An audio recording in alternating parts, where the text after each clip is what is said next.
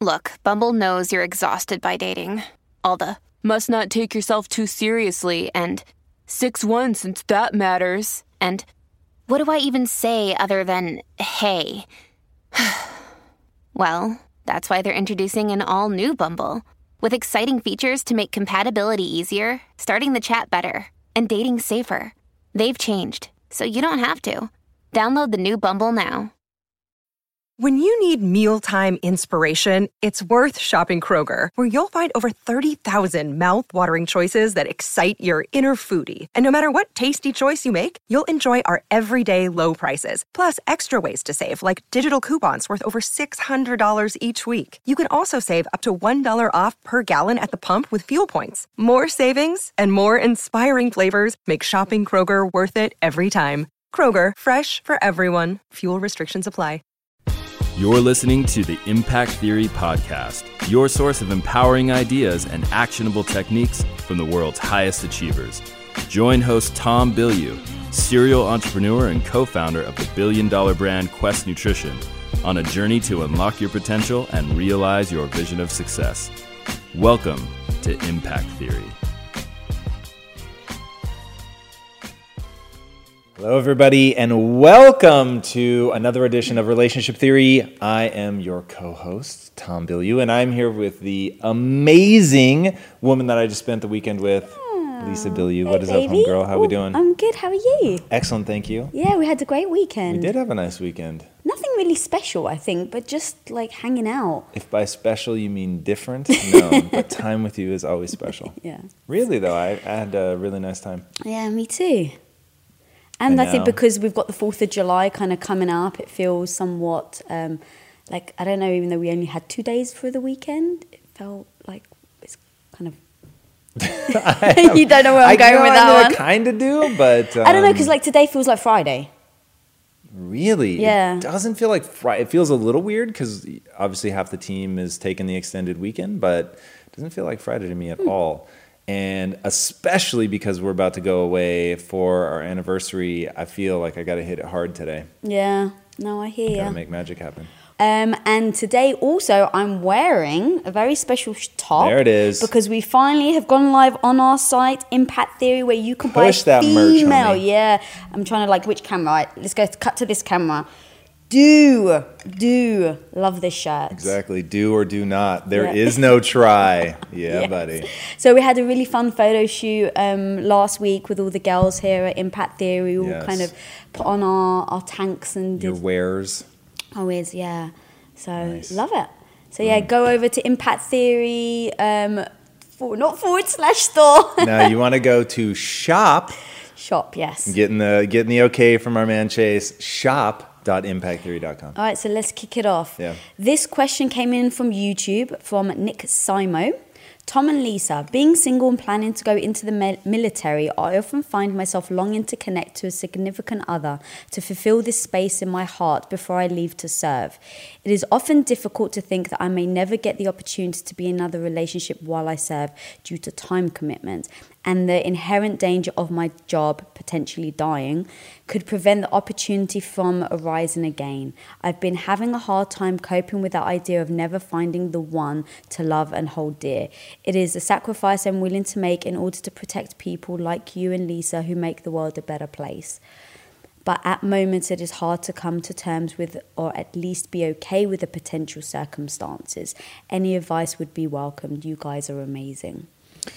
So that question hit me like a ton of bricks because of the framing, obviously. So I want to address that first and foremost. Thank you for your service. That is something that's very meaningful to me. My wife will attest. I will stop veterans if I see them on the street and just express my gratitude. That's something that I just don't take for granted. So that's huge. Thank you very much.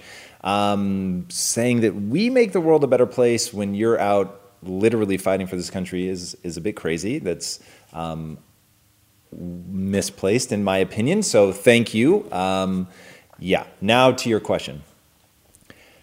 It couldn't be more dangerous to try to like rapidly fill that void in your heart before you go off to serve. I think that long distance relationships, despite that they can sometimes work, are virtually always a bad idea. Never having been through it, I feel like I can't really address that specific side of it, but I will say go check out Jocko Willink's thoughts on the idea. I think he's got some pretty profound insights into what you have to do to your mind while you're there serving in order to be the best teammate that you can be to all the people that are there fighting alongside you. So I highly encourage you to go hear his thoughts on that. I think that's really, really important. Now, having said all of that, I have to address the optimism thing, like him putting in quotes like, hey, time commitments are huge and I could die. It's very dangerous.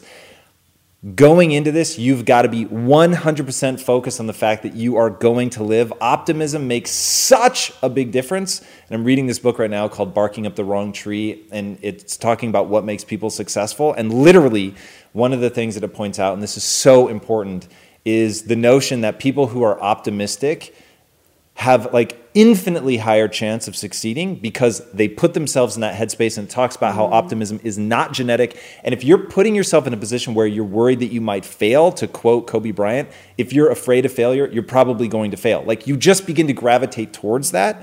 You absolutely have to put that out of your mind. Now I recognize I'm not answering his question yet. We'll get to that in a minute. But I think that that's really critically important. So focus on optimism. Go over there knowing that you're absolutely going to smash it, that you're going to do exactly what you need to do, that you're going to rise to the occasion every fucking time. And if it all goes wrong and all of your, I mean, they say you rise to the level of your training, right? Or you sink to the level of your training. I can't remember what it is.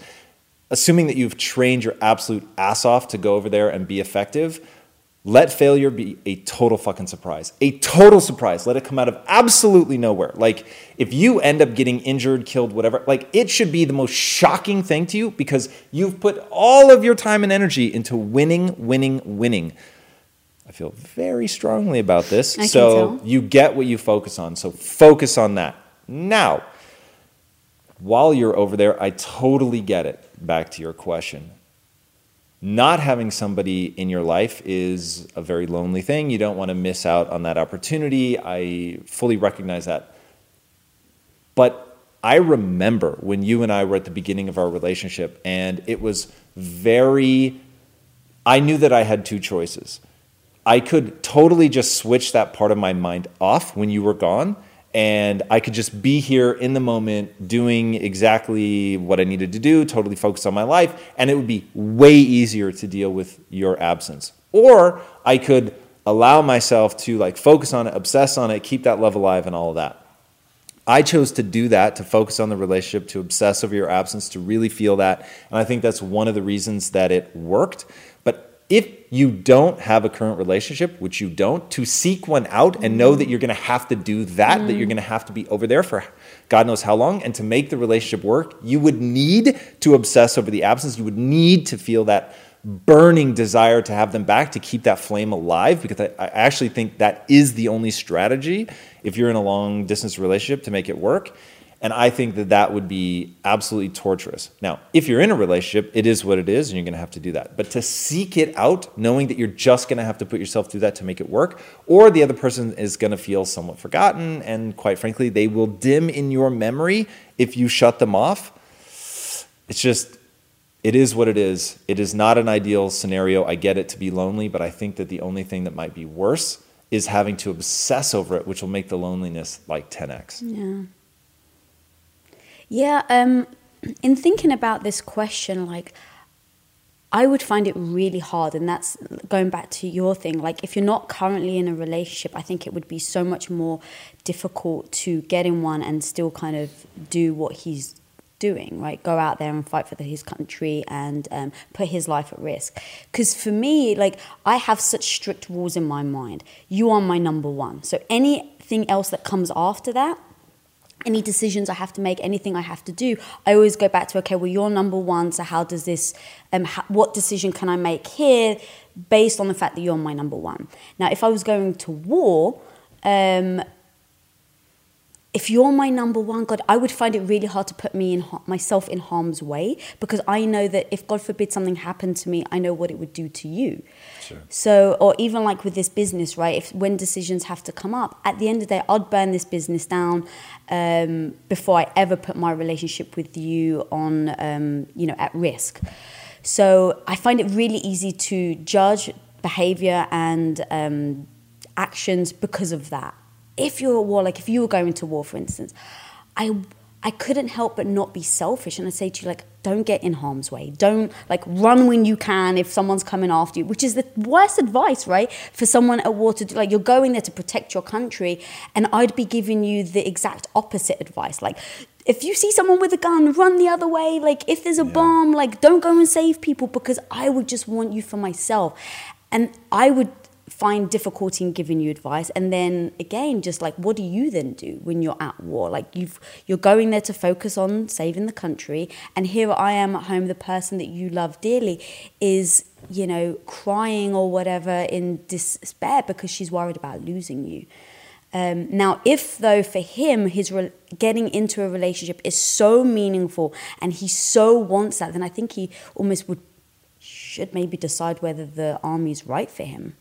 I think it's probably too late for that. Like, if he's being deployed like that, that's already been made. And my answers very much come from that perspective. Yeah. Again, I need to reiterate, we are not qualified to answer that part of it. Go see Jocko Willink's thoughts on this. I think they are just incredible. And without detailing what they are, because I think it should come from him, I fully buy into his notion. Yeah. And I guess I'm trying to also approach it from just, maybe you're not at war, right? But maybe you're in a situation where you have something that's super... Yeah, go ahead. If you want to abstract it to something else, then I think that there's a whole nother discussion to be had when what do you do when the stakes are at their absolute highest and values collide, right? So, for instance, I think, like, do you know Jocko's thoughts on this? Not specifically, I don't know. Like, basically, he didn't put photos of his family up. And while he was over there, he wasn't, and God, this is so dangerous. I'm putting words in his mouth. Here's what it felt like to me hearing it. It felt like to me he shut that side of his life off. Right. Go listen to him say it directly. But it felt like he shut that side of his life off while he was there. He wasn't a family man. He was there to do his duty. He was completely, these are my words, a war machine. Like, he was there to win. And I don't think there's any other way. Like, you may have tucked in the recesses of your mind. And so this is how I think of, because I really feel compelled to abstract this. If somebody were to break in and your life was threatened, for sure, the motive behind it is, I want to keep you safe. But I am so prepared to die in that scenario. Again, letting death be a total surprise, because I am going to win in that scenario. Like, no ifs, ands, or buts. I'm going to be victorious. My mind is totally obsessing on how I win against all the odds. Like, what do you do when you're surrounded by 200 enemy soldiers and you're all by yourself? Kill them all. Like, that's the only answer. And I so buy into that notion, like, you kill them all. So, tucked away in the recesses of my mind is, at the end of the day, I'm doing this for you to keep you safe and all that. But in that moment, I am just obsessing over my identity, the values, like the things that drive me. I have a value system. I cannot allow myself to back down. I can't.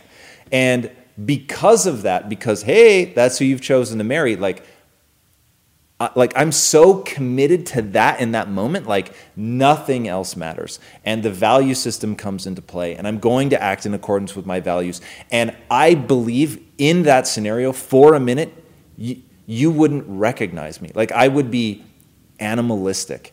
And like, I've just had to create that space in my brain. So beauty and rage, like, there's no beauty in that moment. There's only like, someone is trying to do you harm. My value system kicks in. I will destroy them. Like, there's nothing else that exists. And it's ugly and it's full of hate, but you, like, to me, it's, and I'm belaboring this point because it's fascinating to me, because in that moment it's about values. It's not even necessarily about you anymore. Yeah. It's like, that's in the back of my mind, but I'm not, like, in that moment, I can't allow myself to think of you. I've got to be like full blown, like, not thinking about failure, not thinking about loss, pain, death, what it'll be like for you if I lose nothing. Like in that moment, you've got to be in the zone, and the zone in that moment is death and destruction. Do you think that that kind of goes back to the Bruce Lee, don't think, kick, just kick? Like you've trained yourself so much to that. Yes. If in this situation, blind rage is what I need to do to go to accomplish like that goal, right? Like to kill everybody in this instance. This is getting weird really fast, but I will say that that's a minor part of it. So it's good that I've rehearsed it for sure, and it's not blind rage. I need to be very clear about that. It's very controlled, precise rage.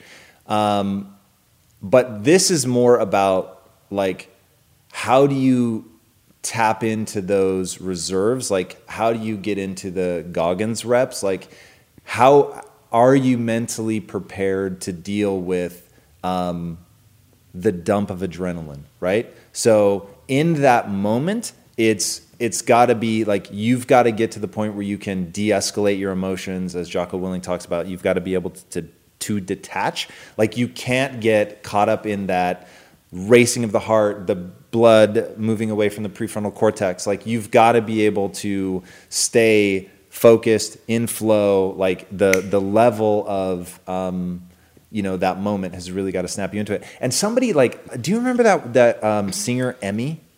Sure. Do you really? Yeah. Okay, so... She liked Quest bars. Yeah. So she hit me up on Twitter on like Thursday or Friday, super randomly, and was like, I hope you're in town this weekend. I just nominated you for Torgus or something like that. Okay. And I literally glanced at it, but it was something like, they try to put you in a real life scenario where you are, I mean, obviously you know that you're not actually fighting for your life, but where you're through a scenario where you're fighting for your life, like as close as they can get you. I don't know how they do it or what, but I was looking at it and I actually put it down like as something I need to really look at, because that could be fast to actually practice that. And I kind of want to bring this around for people who have kind of been listening, like, why are they talking about war? Or they came in right now and they're like, what is happening? But like, I think to be able to bring value to people who want to learn about relationships, me and you have spoken a lot about that if someone was to break in. Right. And in fact, just like a couple of days ago, we were talking about the Fran Drescher incident. Mm-hmm. If you want to explain what happened. Wow, serve that one over to me, huh? Well, I mean, I can. I just don't know the exact details, but I guess she, before she was famous, she was married, and somebody broke into her house, or a few people, a couple of guys broke into her house, and sexually abused her while, I guess, tied her husband up, and her husband, I don't know if they made her watch, I don't know. But basically they sexually abused her while he was there, and... I guess he felt helpless, he couldn't fight back, and they left, and Fran and her husband, I guess, was still married for a while, they're now divorced. But we've spoken about that, right? In situations like that, what would we do and how would we handle it? And we've had to be very honest with each other about that. Because from the woman perspective, it would be like, I so think of you as my protector, right? We've had the discussions of what our positions are in the relationship. I work out a lot, so I think, I'm a pretty tough girl. Like, I could probably handle myself somewhat, but I don't fool myself into believing I can take on a bunch of, 6-foot dudes. Like, I get that physically I just can't. Now, I may scratch and scream and kick, and I would do everything possible, but there's limits that I definitely have. And so even within that, even though you have limits, I would still turn to you as my protector. And I would want to, like when you cuddle me, I feel safe. Right. And that feeling safe kind of, if somebody was to attack, I would look at you and be like, protect me. Now, what if you couldn't? What if you struggled and what if you struggled and they pinned you down and there was nothing that you could necessarily physically do? After that, that would be tough for me. Again, like not putting any cloak on the real truth here. Like, I don't know if I'd be able to feel safe with you, even though it's not your fault. Oh my God. Like, I don't know. Would I encourage you to go to the gym and work harder and give up the business and all you do is train and train with a gun so that, God forbid, something like then I would feel safe? Like, no, but I don't know if I would feel safe, God, and it's terrible. And we've had this talk, and you've obviously explained from your perspective, but it's horrible to say that to my husband, right? Like, man, if you can't protect me, then I don't know if I can feel safe with you. Yeah, and again, now we've crossed over into that. We've never been in that situation, right. So no idea. Sure. All I can do is tell you how I prepare myself now on this side, thankfully, of that kind of scenario. So I have zero judgment for anybody that's been on the other side. Oh my God, of course. Hey, yeah. May I never understand. Right. So... yeah, everybody just does their best at the end of the day. But to me, the question is much more about what are you doing to your identity now to turn you into the person that you want to be, to know how you're going to try and handle that situation. And then, you know, I mean, the results are what the results are, and you'll know whether you left it all on the field. And, you know, because look, at the end of the day, I'll be completely honest with you. If I knew I did everything in my power and I still failed, like, there are just scenarios I get. Like, there's nothing you could do. If I did everything in my power and I still failed, then to me there is another side of that. There's only if I, at that moment, like, I would judge myself, not other people, because I have a lot more compassion and empathy for other people than I do for myself. If I didn't give it my all, if I was weak, if I backed off, because I would undoubtedly be scared, but if I let that determine my actions, then we've got a problem. So what would you do to overcome that? What do you mean? If I left it all in the field, or if I were weak in that moment? So let's say you left it all in the field, yeah, and you still don't succeed. Yeah. As a man who prides himself on learning from his failures, what would you then do? I mean, it really, really depends on what happened. Like, that's so specific. Let's ask the harder question. Okay. What would I expect of you in that scenario? So we go through that. I did everything I could. It was just an unbelievable effort on my part. It was like some Jordan level shit, but I still lose. Yeah. Then what do I expect of you on the other side? Yeah. I think it would be, at least from my perspective, like, we'd need to communicate. We'd have to have that raw, honest discussion about where we both stand, and then what do we do next, right? If it's, okay, I need to get stronger physically, or, you know, need to protect the house more and get even more security. But, like, seeing the steps of how we can overcome that, and I think we'd immediately go to therapy. I mean... there, now you're getting somewhere. Yeah. Because I would expect you to avail yourself of everything, including psychedelic drugs, to get past the trauma, which would be a Herculean task in and right. of itself. But yeah, we'll stop there because this is really getting esoteric and bizarre. Okay. But it is, like, fascinating to me.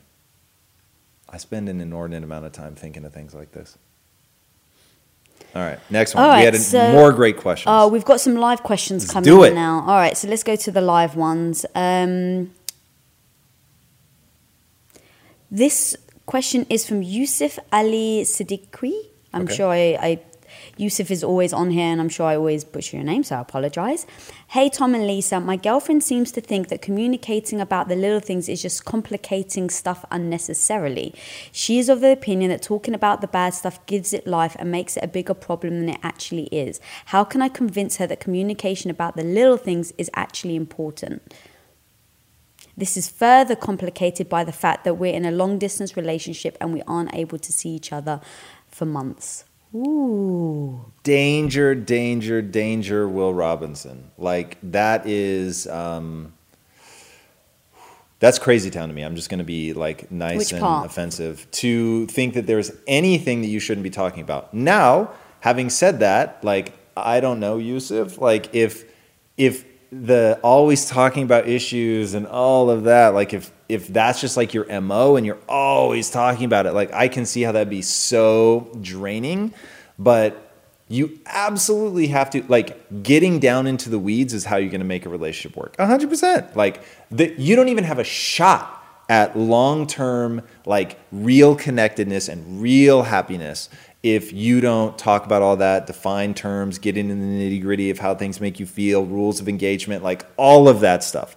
All the, like, huge conversation about how you actually prepare yourself for success over the long run, how you grow together, how you open the lines of communication about what's working, what's not working. I mean, like everything. So if she's pushing back against that for no reason, like, and these things are so hard to answer. In the abstract, that's crazy. In the nitty-gritty weeds, there may be like something else going on. And like, so then addressing that becomes sort of irrelevant. So I'd really need to understand like what's really going on here.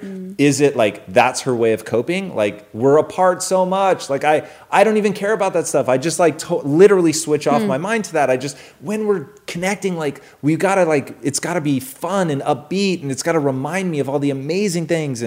And then he's like, but until I can talk about those things, like I can't move past them. And so like the little thing becomes like that grain of sand in the oyster and it becomes a pearl over time. And like, I need to fucking talk about it. And now we've just got like different strategies. And so we've got to talk about the strategies and we've got to really ask, like, are we compatible? We've got to do ocean, right? Openness, conscientiousness, extroversion, agreeableness, and something beginning neurotic. With it's, but it's neuroticness maybe.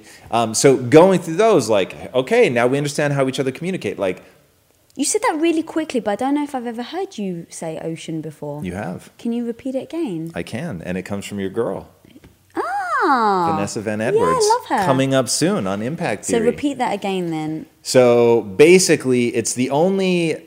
According to Vanessa Van Edwards, it's the only personality test. I don't know what to call it. That's backed by science. So DISC, Myers-Briggs, like they're all interesting. This is me sort of channeling her. They're all interesting, but maybe aren't as backed by science anyway as ocean. And ocean breaks down openness. So are you open to new things, to change, to all of that, which I'm uber high in openness. C is conscientiousness, which I don't like the use of that word. I think it's off, in my opinion, because to me, what conscientiousness means, like, do you think about other people? Which I would say I'm very high on that scale, but I'm insanely low in the way that they describe it, which is like, do you like to do lists, check things off the list, keep things neat, all of that, all of which, like, absolutely not. I'm psychotically low on that. OCE, extroversion, I'm an ambivert to introverted. You're the same, but you probably lean a little more extroverted than I do. I don't know how to deal with the fact that how much you like to dance in front of other people. I never know what to make of that. I dance by myself as well, though. Yes. I dance every morning when I'm working out. But how much do you like to dance at a club? Oh, I love it. Like, but I think in general... For hours? Yeah, I'm just saying that as an action, though. I love dancing. Or even in comfortable shoes, I find myself compelled to sit because I can't take it anymore. But I'm just saying the act of dancing, I really do enjoy. Like, it's an... Yeah. I mean, like I said, I dance by myself in the gym in between sets. 100%. Would you rather dance at a club or by yourself? I mean... I get fulfillment out of both in different ways because I can practice moves by myself. May God strike you dead if you lie. Oh, stop it. The A is agreeableness. I'm high, you're low. So like, I like to find like the shared thing. I like to find a way to compromise and make sure that everybody is like on the same page and happy and moving forward. You have a set of principles. And if somebody violates principle, nothing else matters. Like, that's it. You just have no problem with that. And then... I've been working on that, though, don't you think? On not being stubborn in my thoughts. You have worked amazingly well on being, like, finding that path. I don't think it changes how you feel internally, is my gut instinct. Yeah, I'm not there yet. I don't even know how to do that at this point. But I know that when feel that stubbornness under principle, like I'll be like, okay, I know that I'm being stubborn right now. So even if I believe it, it doesn't serve me. So why doesn't it serve me? What am I actually going to accomplish? So I go through the thought process so that I can make more of a I guess just a smarter choice, so that I'm not just leaning on my stubbornness of, you know, what my beliefs are. And I kind of analyze it. It was before I never used to. It was like, no, I feel like this and this is how it's going to be. But I think it's really important to make sure that even if you're feeling a certain way, you can work through it with what you're telling yourself and the process that you use. And I've really been doing that a lot lately. No question. I'm a bit sad that you don't recognize that. No, 100% I recognize that for sure. I'm just talking about like, where are you by nature? Sure, but I think that by nature we're all one way, but I think that people, especially in this community, work to not be always just like by nature. It's working through things, getting better, improving, and not just saying, well, I'm like that, so that's how it is.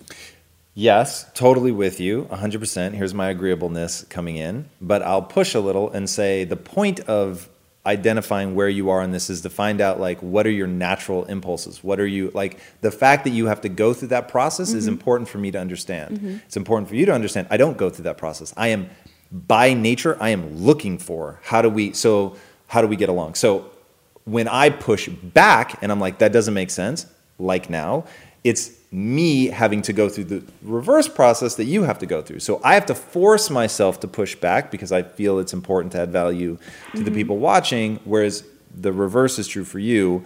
You have the line in the sand sort of perpetually there, and you have to go through the other process to be more strategic about, okay, I'm not going to push back, which is important for me to know about you, is important for you to know about me. So I'll give you a for instance. Early on in our relationship, people would do things that to me seemed like a minor slight, and I understand how when you get angry about something, your brain then justifies, wow, it must have really been a big deal, so you escalate and it just gets crazy and out of control. You can get in a bad mood for a long time. So knowing that psychological principle, like if somebody cut in line, like unless I'm in a rush, like I'm not going to freak out about it. For you, it triggered like that whole you're not protecting me thing, like it really became like a big issue. So it was like, whoa. Because I'd want you to say something to them. Like, tell them they just cut in line. 100%. Like, we've just been waiting for 30 minutes. For sure. Now, if I didn't understand that you're low in agreeableness, that like that's a thing for you. And so anyway, it was the kind of thing that we had to talk through really to really understand. Yeah. So that's why I say, well, you're amazing. And I fully recognize you. I hope that you don't hear anything other. You've worked so hard to be more strategic in your decisions, but OCEAN is about like understanding where the other person starts. Right. And isn't it that interesting that I actually became a little defensive just now because I was like, look, I've been working at it. Because you're low in agreeableness. That's good.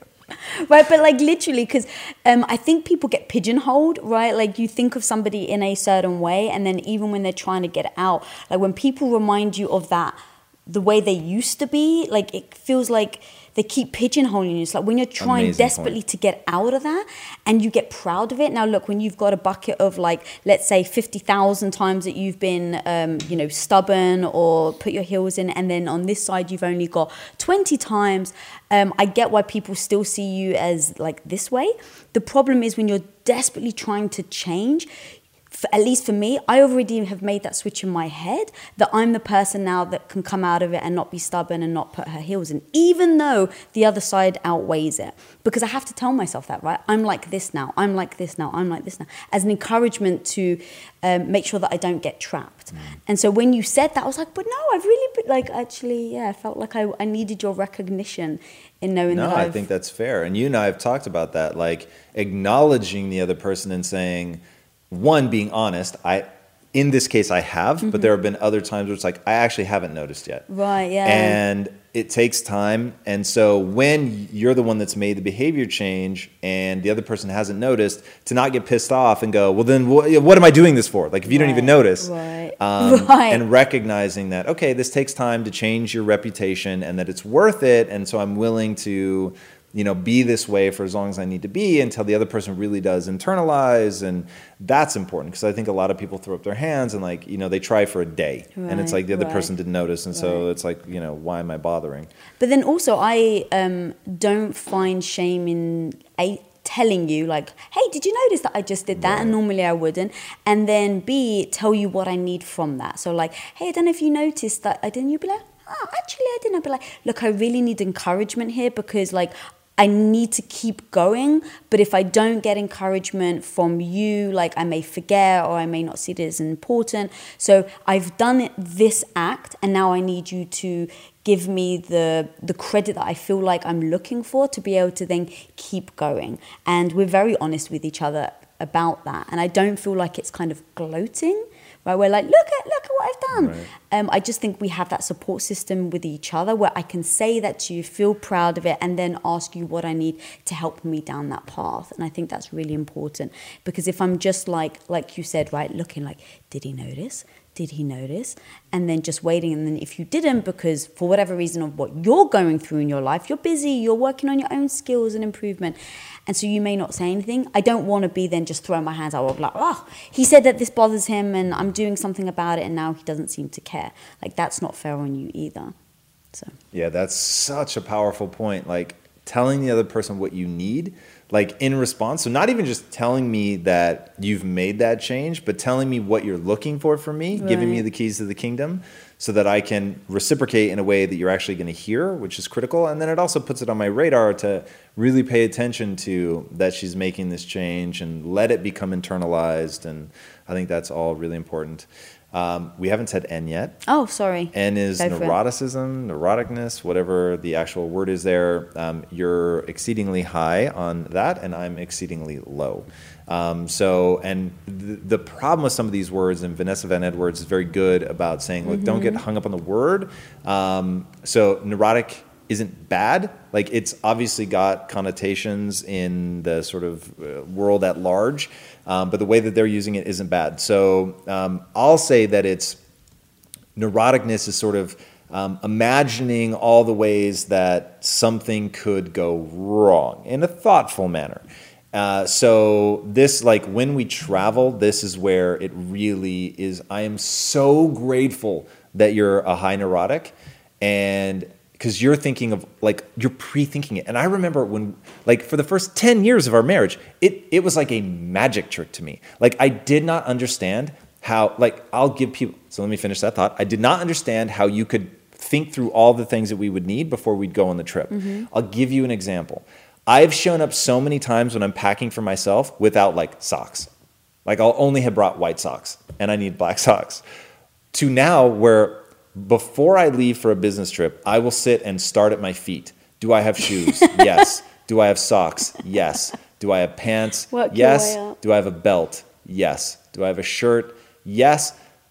Do I have the stuff for my hair? But you still forget things. Like, yes. But I even have to do that, and I still forget things. So that's just like the way my mind works, because I'm a low neurotic and I'm low conscientiousness. So I don't think through stuff like that. I'm not worried about mess. Like, I'm not worried about last minute stuff. I'm not worried about showing up and going, oh, I guess I need underwear. I'll go to the store. Like, none of that bothers me.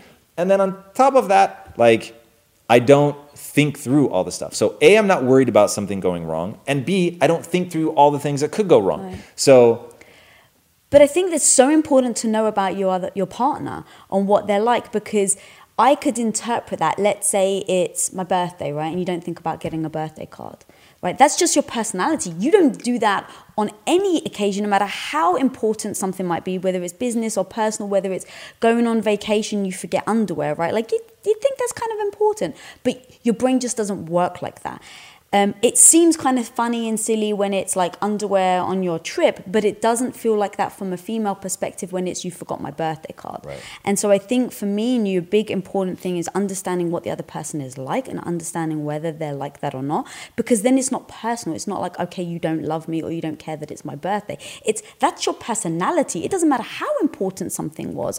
You just don't work like that. So understanding that and then overcoming those things, I think, are really important, right? So if I know you're the sort of person that will forget getting me a birthday card, I'll either get your phone and put an alarm in it, or I'll tell you, hey, babe, put in your phone that you need to buy me a birthday card. You should probably do it the day before, because on the day I'm going to want to wake up, and you know me, when I wake up, I like, you know, the first time I see you, I want you to hand over the birthday card. Right. Like, I'll go through all those things versus you're thinking, on the day, like, oh my God, I didn't get her a birthday card. Because in fairness, I would think of it on the day. You would on the day. Finally. Right. Then I'd be like, oh man, should have gotten her a birthday card. But as an interpretation, when someone's not like that at all and they think of everything in advance, it can be perceived in a very different manner. And I think it's really important, especially in a relationship or even friendship, right? I think it's just really important to make sure that you recognize what that other person's like. And then, I think it can really save a lot of arguments and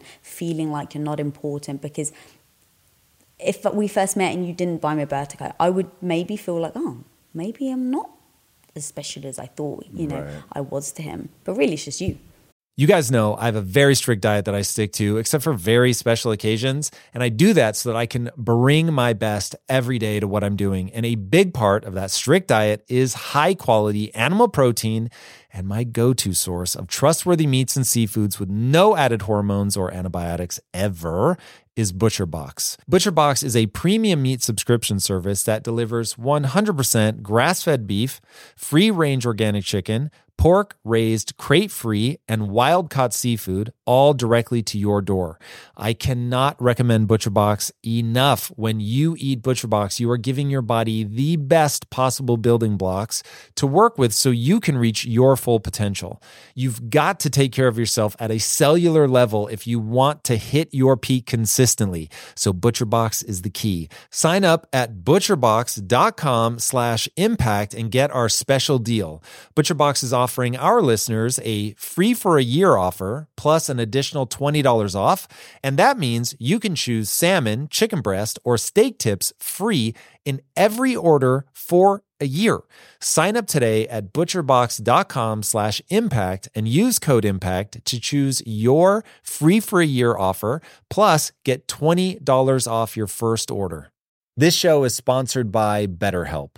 You will never be able to reach your full potential if you are riddled with stress and have a lot weighing on your mind. I can tell you from my own experiences with stress and negative thought loops, you have to find a way to work through whatever it is that's weighing on you if you're going to have any hope of achieving your goals. Therapy can be an option for working through things, and for an online therapy option that is super convenient and flexible, be sure to check out BetterHelp. With BetterHelp, everything is 100% online, and getting started is quick and easy. A brief questionnaire matches you with a licensed therapist, and you can switch therapists at any time for no extra charge. Get things off your chest, process through things with BetterHelp. Visit betterhelp.com/impact theory today to get 10% off your first month. That's BetterHelp, BetterHelp.com/impact theory. In today's highly unpredictable and rapidly changing world, the smartest move you can make from a financial standpoint is to actually understand how money works and how markets move. Because if you want to have any chance of investing your money wisely and growing your financial portfolio, you have to make a profit. And the only way that you're going to do that is either by setting and forgetting or actually understanding what's going on at a macro level. So whether you're a seasoned investor or someone looking for extra guidance, today's sponsor, Yahoo Finance, has got you covered with all the tools, data, and news that you need in one place to grow your knowledge base around what is happening in the world of finance and to make sure that you have the right goals and you're executing well. Yahoo Finance makes it easy to consolidate your accounts so you can effectively and efficiently manage your entire portfolio.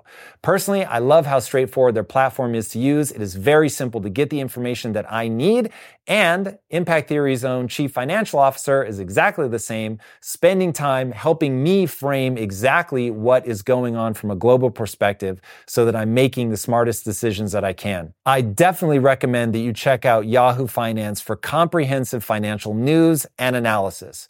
Visit the incredible brand that so many great investors use at yahoofinance.com. It's the #1 financial destination, yahoofinance.com. Once again, guys, head there now, yahoofinance.com. Word. So. There it is. All right. Mic drop. Mic drop. All right, so we've got plenty more questions. Thank you guys for submitting. Get after it. I know. All right, let's go to a couple of shout outs. Brent Grow in Minneapolis, what's up? Terry Swansonin from Worth, Texas. Worth? Yeah. Or Fort Worth? It says Fort Worth. I assume it means Fort Worth. Fort Worth. Mitzi Besant from Central Alabama. Nice. Alabama. So I don't remember Alabama before. Respect. We've got to map these, Chase. Let's map these. Oh, that's a great idea. I want to hit like all 50 states. We should do like a little IT pin. Yeah, let's do that. Starting right now. All right. My man. So next question. Yeah. From Francisco Vergara. Hi, how do you overcome a scarcity mindset, which may manifest in your choice of relationships, e.g. when someone settles for unsatisfying relationships because they feel they may not be able to find better options. Man, I'm the wrong person to ask this question to. I know, because you're very just like, don't do it. Yeah. In what world? In what world do you want to be in a relationship that you don't love? In what world? So here's what I think. Mm-hmm. There are certain situations where being alone can manifest itself into just depression in every aspect of your life. False. I think it can. False. No, I think it can. I don't think you can. You don't have to let it happen. There you go. Okay, but it can. So let's just address the fact that it can first. You can hit yourself in the hand with a hammer, but like that isn't a default state. Okay, but let's say you find yourself in it. You had a fixed mindset, okay, and now you find yourself in that situation. Awesome, right? Yep. So you find yourself in that situation where being alone is so like it's you're allowing being alone to trigger a neurological state that you like. It took months and months and months, and you did nothing to stop it. Okay, mm-hmm. Keep going. So yes, mm-hmm. So you're now really deeply alone and you find comfort in somebody. And again, I'm just making up this scenario because it doesn't have like... You briefly find comfort in someone and then they become a splinter in your mind, eroding you, chipping away at your self-esteem and your will to live. Keep going. But you're assuming that it's a bad relationship. What is just a relationship where like... Wait, no, bear read the question again.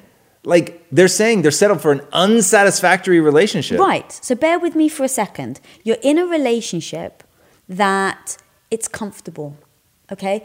Bear with me. Would you say that it's satisfying? No.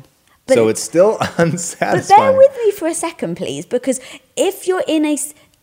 unsatisfying in certain areas, sure, right? Maybe you're not super, like, you haven't got that energized sexual attraction to them. Maybe you have... Can I ask her a question? Yes. You sure? I put my hand up. Yes. On balance, is it satisfying or unsatisfying? I need to understand that. But that's the thing. Satisfying, there's different areas in my 100%. Opinion. 100%. On balance. On balance. Like, in total, taken in total, right? Not broken down because okay, I'm fully with you. Right. But in totality, is it satisfying or unsatisfying? Yeah, but I can't answer that question yet, so bear with me. Because you're in a relationship, you get along really well with them.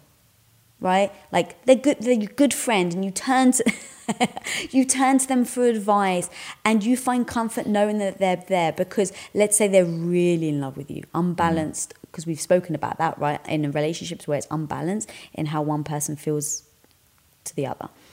So you're in a relationship, you're feeling comfortable, but you're not satisfied, sure, you're unbalanced in that regard of a complete partner.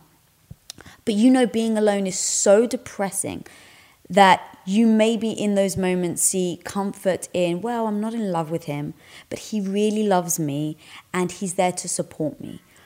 So as an overall, in a overall relationship of 100%, yes, you're not there. But you know deep down, you have to get out of that relationship to get there. I don't know. It's really tough because there's safety to that. Now, I'm not saying I would stay there. But you have to acknowledge what that person would be going through, right? Like utter loneliness or mediocre satisfaction. And go. That's so crazy. But how do you break out of that? Because you find somewhat comfort. And I know you don't want to answer this, but if the relationship is on balance, satisfying, great, you've won. If on balance the relationship is dissatisfying, what the fuck are you doing? And people have got to hold themselves to a higher standard. It's fucking crazy. Like you've one life to live. Do the work. Go internally. Fix what is broken. Like if you can't be alone, you have a problem. So I will just say, I think that's it. People can't be alone. Yes, but like. You wanted me to work through like all the fucking calculus of that. Like the answer is so simple. If you're not happy, you have a problem. There's not a problem in your relationships. There's not a problem with your family. There's not a problem with your job. There's a problem with you. Like you have a problem. Mm-hmm. Go inward, figure it out. So we just watched the show Genius about Albert Einstein. And at some point, I'll just assume for a minute that it's an accurate portrayal. I have no idea. But just it is a human condition that I could understand. Right. At some point, he's having a relationship with a Russian woman who, at least as portrayed in the show, is probably a Russian spy. And he basically says, you know, for somebody my age who looks the way that I look, it's very hard to find companionship. And so he was very fine with believing that she both loved him and was a spy. And I thought, cool, respect, I get it. Like, on balance, he's satisfied. It's not perfect, fully understand, but he's getting more value out of the relationship than he would otherwise. So I fully respect that. So you say it should be just purely by the balance of it? Yeah. Like, is it worth all the sacrifices? Is that not settling? Are you trying to define now, have a perfect relationship versus an imperfect one? Mm. Then if that's your definition, I think getting to in fact, a perfect relationship doesn't exist. Right. Yeah, a perfect relationship doesn't exist, period. So settling to me is like, I'm unhappy, but I don't want to be alone. Like, okay. That's when people say they've settled, that's what I hear. I'm unhappy, but I don't want to be alone. That's crazy town to me. That's somebody who hasn't done the work of being okay being by yourself. Like, that's step one. In fact, I've never thought of this before, but my gut instinct is the reason that people find love when they stop looking for love is they stop looking for love because they were finally just like, I'm going to get okay being by myself. I'm going to find things that I'm into.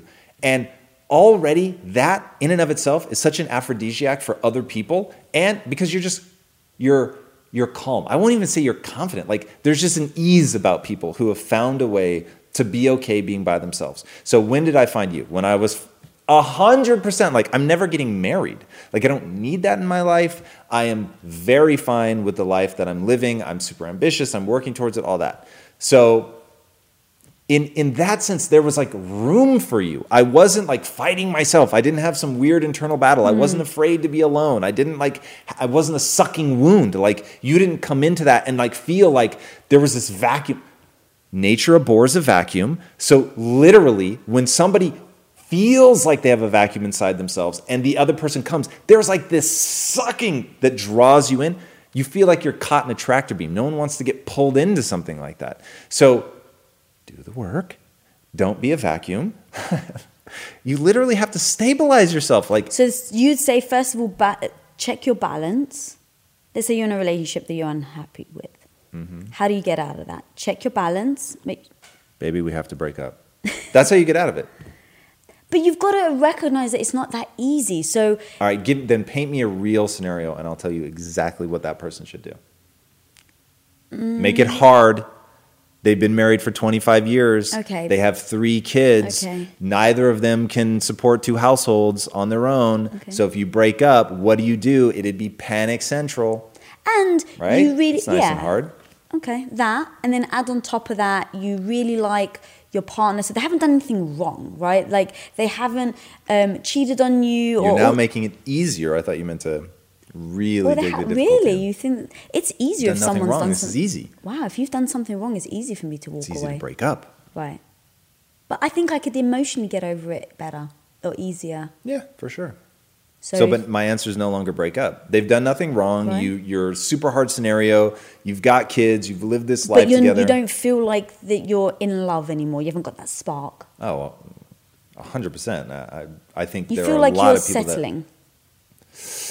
Now you're throwing dangerous words around. So I wasn't going to back them into that corner. So if you feel like you're settling in that scenario, here's my advice to somebody in that, like, there was something real there. Like, you guys have built a life together. You've got kids. Like, there is a way to clear I think of it as dust settling, okay?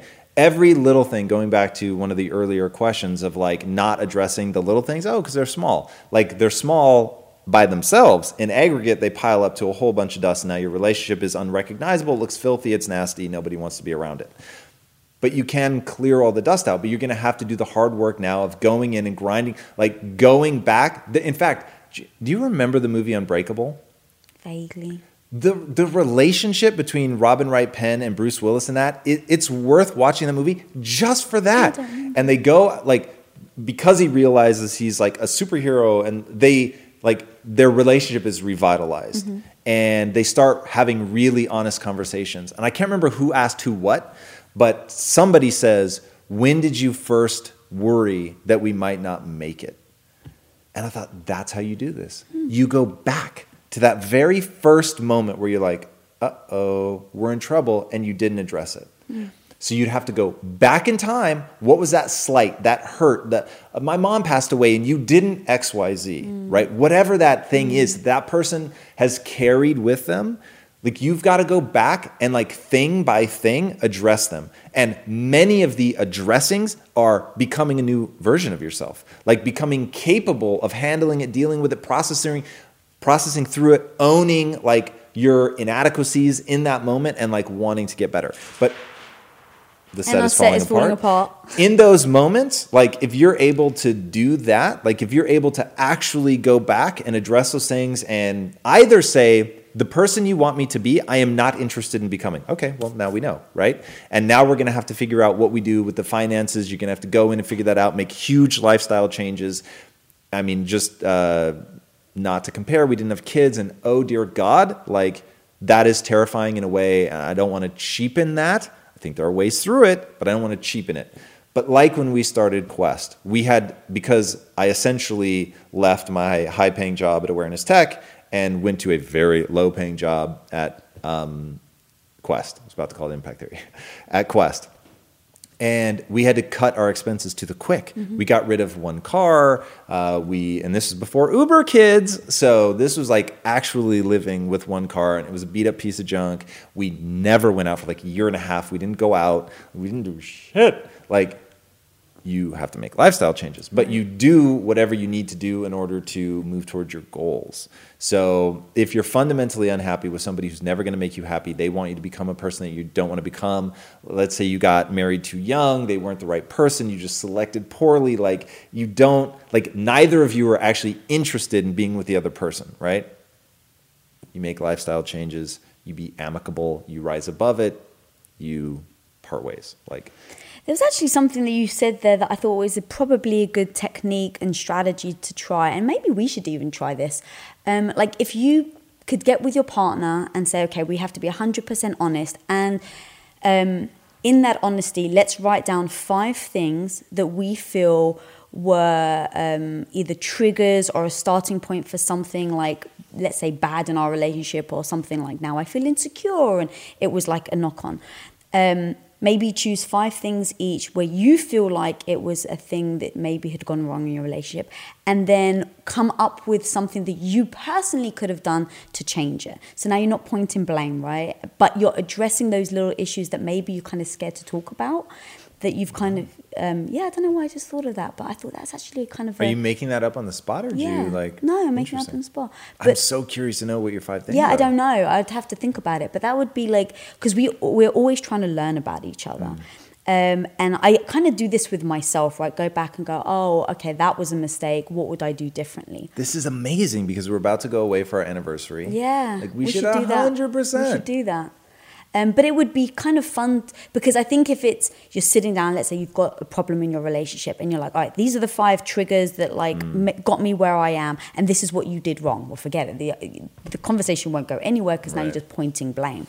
But if you can flip that and say, okay, these are the 5 things that I think that we did wrong, and this is what I could have done differently. Even if it's I could have communicated with you better about that, this really upset me, or, you know, I don't know, it could be kind of fun to learn about each other and then address what you did wrong, how you can better it, and then, you know, put those actions, those techniques into action. You got to have rules of engagement. This is like some pro level shit. People have rules of engagement before you do this one, because it will devolve for people without rules. Like, I actually know that you really would, one, be open and honest to what you could have done differently, and then 2, would help me emotionally through like sort of seeing, whoa, like I didn't mean to do that. I didn't realize that that was a thing for you, like, and giving me the space to process and like become a better version of myself, or whatever the answer to that thing is, without like like getting attacky,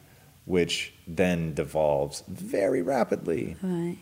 Yeah, and we're almost out of time.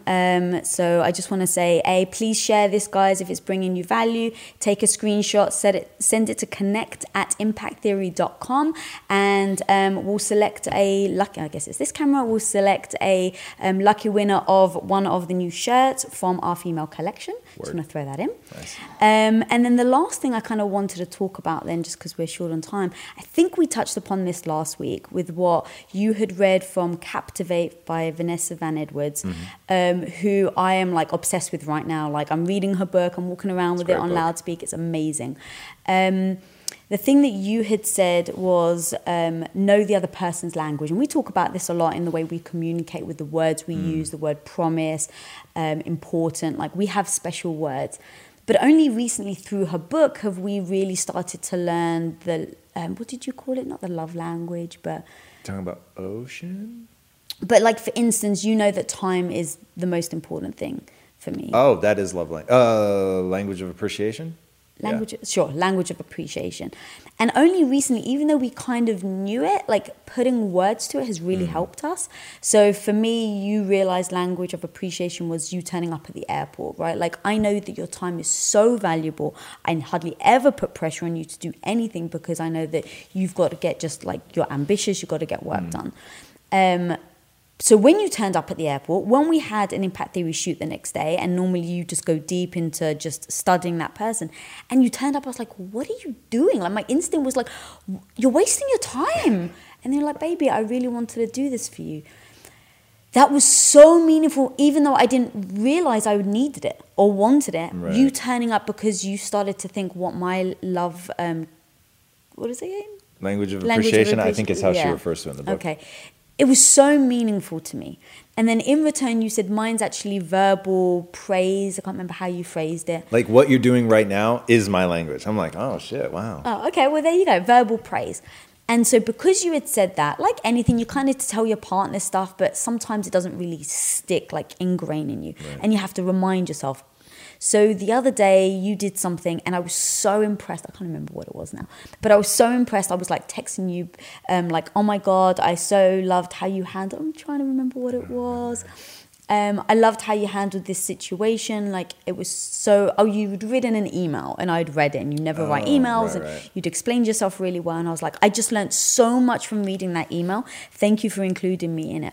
And as I'm saying, it was like purely genuine. And I was like, actually, this is the sort of thing that he does want me to say. So for the rest of the day, I reminded myself, keep telling him that. And it wasn't that I was faking. Right. No, I totally get it. I think that's really important, though. Don't fake when you're impressed with something or giving someone credibility. Don't fake it. But because I was naturally feeling it, I just reminded myself, keep telling him this. And then by the end of the day, like, we almost I felt this like connection between us that I don't think we would have had otherwise. So basically kind of finding out your way of communicating that is meaningful for the other person is really important. Schwazy. Any other thoughts on that? No, I mean, you knocked it out of the park. That is exactly right. And that's all we have time for. All right. Well, guys, thank you so much for joining us. These have become incredibly useful in our marriage, and I hope that they're useful in your current relationship or maybe a future relationship if you're trying to build the skill set that you need to go out and get the relationship that you so desire. So thank you very much for being a part of this. Absolutely incredible. If you haven't already, be sure to subscribe. And until next time, my friends, be legendary. Take care. Peace out. Bye. Hey everybody, thank you so much for listening. And if this content is delivering value to you, please go to iTunes, go to Stitcher, rate and review us. That helps us build this community. And that is what we are all about right now, building this community as big as we can to help as many people as we can, deliver as much value as possible. And you guys rating and reviewing really helps with that. All right, guys, thank you again so much. And until next time, my friends, be legendary. Take care.